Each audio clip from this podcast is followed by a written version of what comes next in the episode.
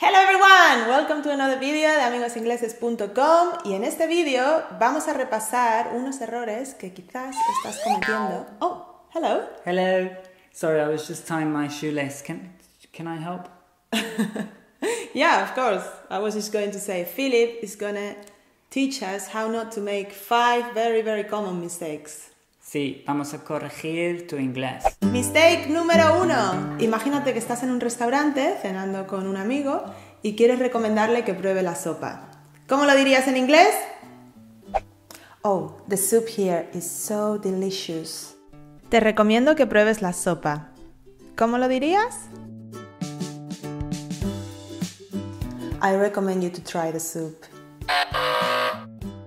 Sorry, it's not very natural to say I recommend you to try the soup. We don't say that. It should be I recommend you try the soup. Or I recommend trying the soup. Or I recommend the soup. And the same rule applies with the verb suggest. You can use advise with infinitive. For example, I advise you to try the soup, but that sounds a bit weird. Yeah. ¿Cómo dirías, Isabel? Recomiendo que visites la catedral. I recommend you visit the cathedral. Yes, that's the most common. I recommend you visit.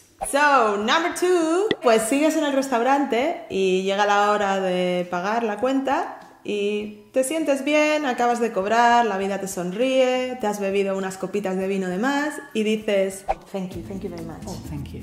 Let's have a look. Oh, no, How much? How much is it? no, But uh, oh, it's quite expensive. Philip, please. Déjame invitarte.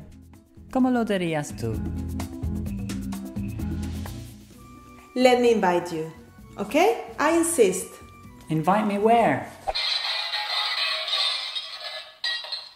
Oof. So remember, in English, you can invite someone to a party, a wedding, those kind of things, but not when you want to pay. When you want to pay, we say, Thank you very much, thank you. Now let's see here. Oh, that's quite expensive, but don't worry, no, no, no, no, don't worry, don't worry.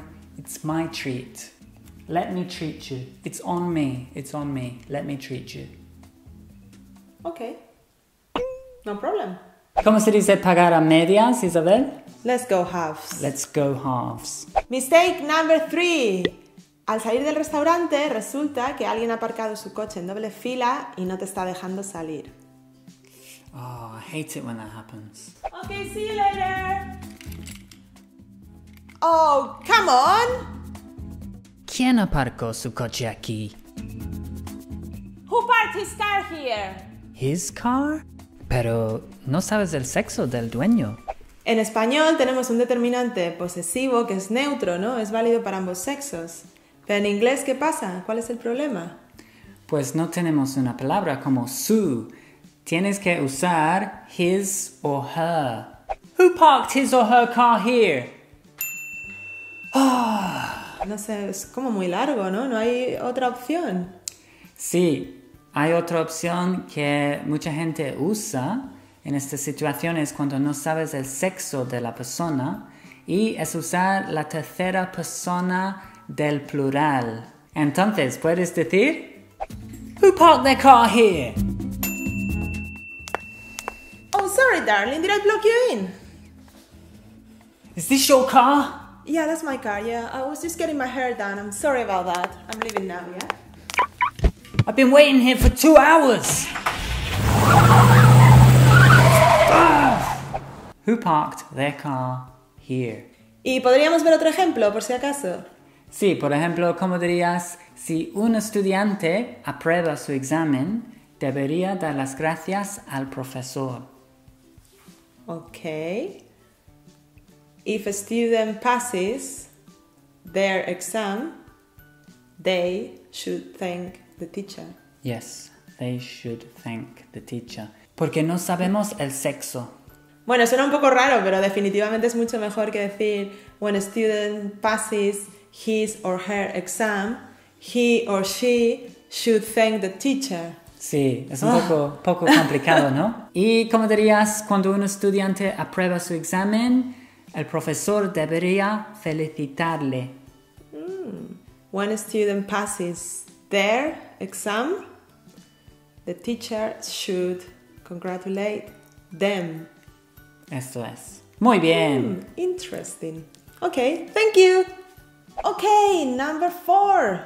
Ya queda menos. Después de la cena, Philip vuelve a su casa y su madre le dice, ay, ¿qué tal la cena? Bien, ¿no? Philip! Yes, Mom. How was your dinner? Good? It was nice, yeah. I hope you treated that lovely lady, Isabel. No, I didn't actually because, well, Isabel insistió en pagar.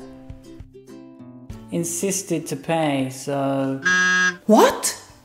So it's not insist to pay, it's not insist in paying. It is Isabel insisted on paying for dinner, so I just let her. I mean, I'm not going to argue with her in the restaurant, am I? Insist on paying. For example, when we go somewhere in the car, I insist on driving because Isabel is a little bit dangerous in the car. I insist on cooking because Philip is a mess in the kitchen. Yesterday he made me some delicious overcooked rice. You said it was delicious. Did I? And the last one, but not the least, mistake number five. Vas a hacer una fiesta en tu casa y quieres llamar a tu amigo para invitarle. Hello? Hi, Oh, hi. listen, I was calling to tell you que voy a hacer una fiesta este fin de semana. That I'm going to make a party this weekend. What? So in English, remember, you don't say make a party, you don't say do a party, you say Are you busy this weekend? uh, why? Cause I'm gonna have a party! Yes! Phil? Are you coming? I'll think about it. Okay. Have a party or tirar una fiesta, to throw a party. To throw a party at who? No se dice tirar una fiesta. No. so we have to throw a party here, don't we? Because we Yeah. just moved in. This is a new flat. So what do we need to do? Una fiesta de bienvenida. ¿Cómo Yeah. se dice en inglés? We call it a housewarming party. We need to throw a housewarming party. Okay, everybody, thanks for watching. Hopefully, now you can speak English a little bit more accurately and you won't make these mistakes. Y muy muy prontito va a estar por fin disponible nuestro nuevo curso que está muy relacionado con el vídeo de hoy. Y si quieres tener acceso antes que nadie y quieres conseguir un descuento solo para early birds, para pájaros madrugadores, tienes que estar apuntado a nuestra academia, la Academia de Amigos Ingleses, te dejo el enlace debajo.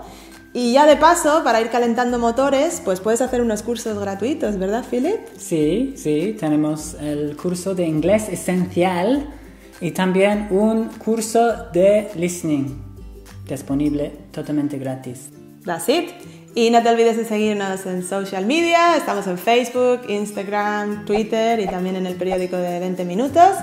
So keep on working hard on your English and we'll see you soon. See you soon. Ciao.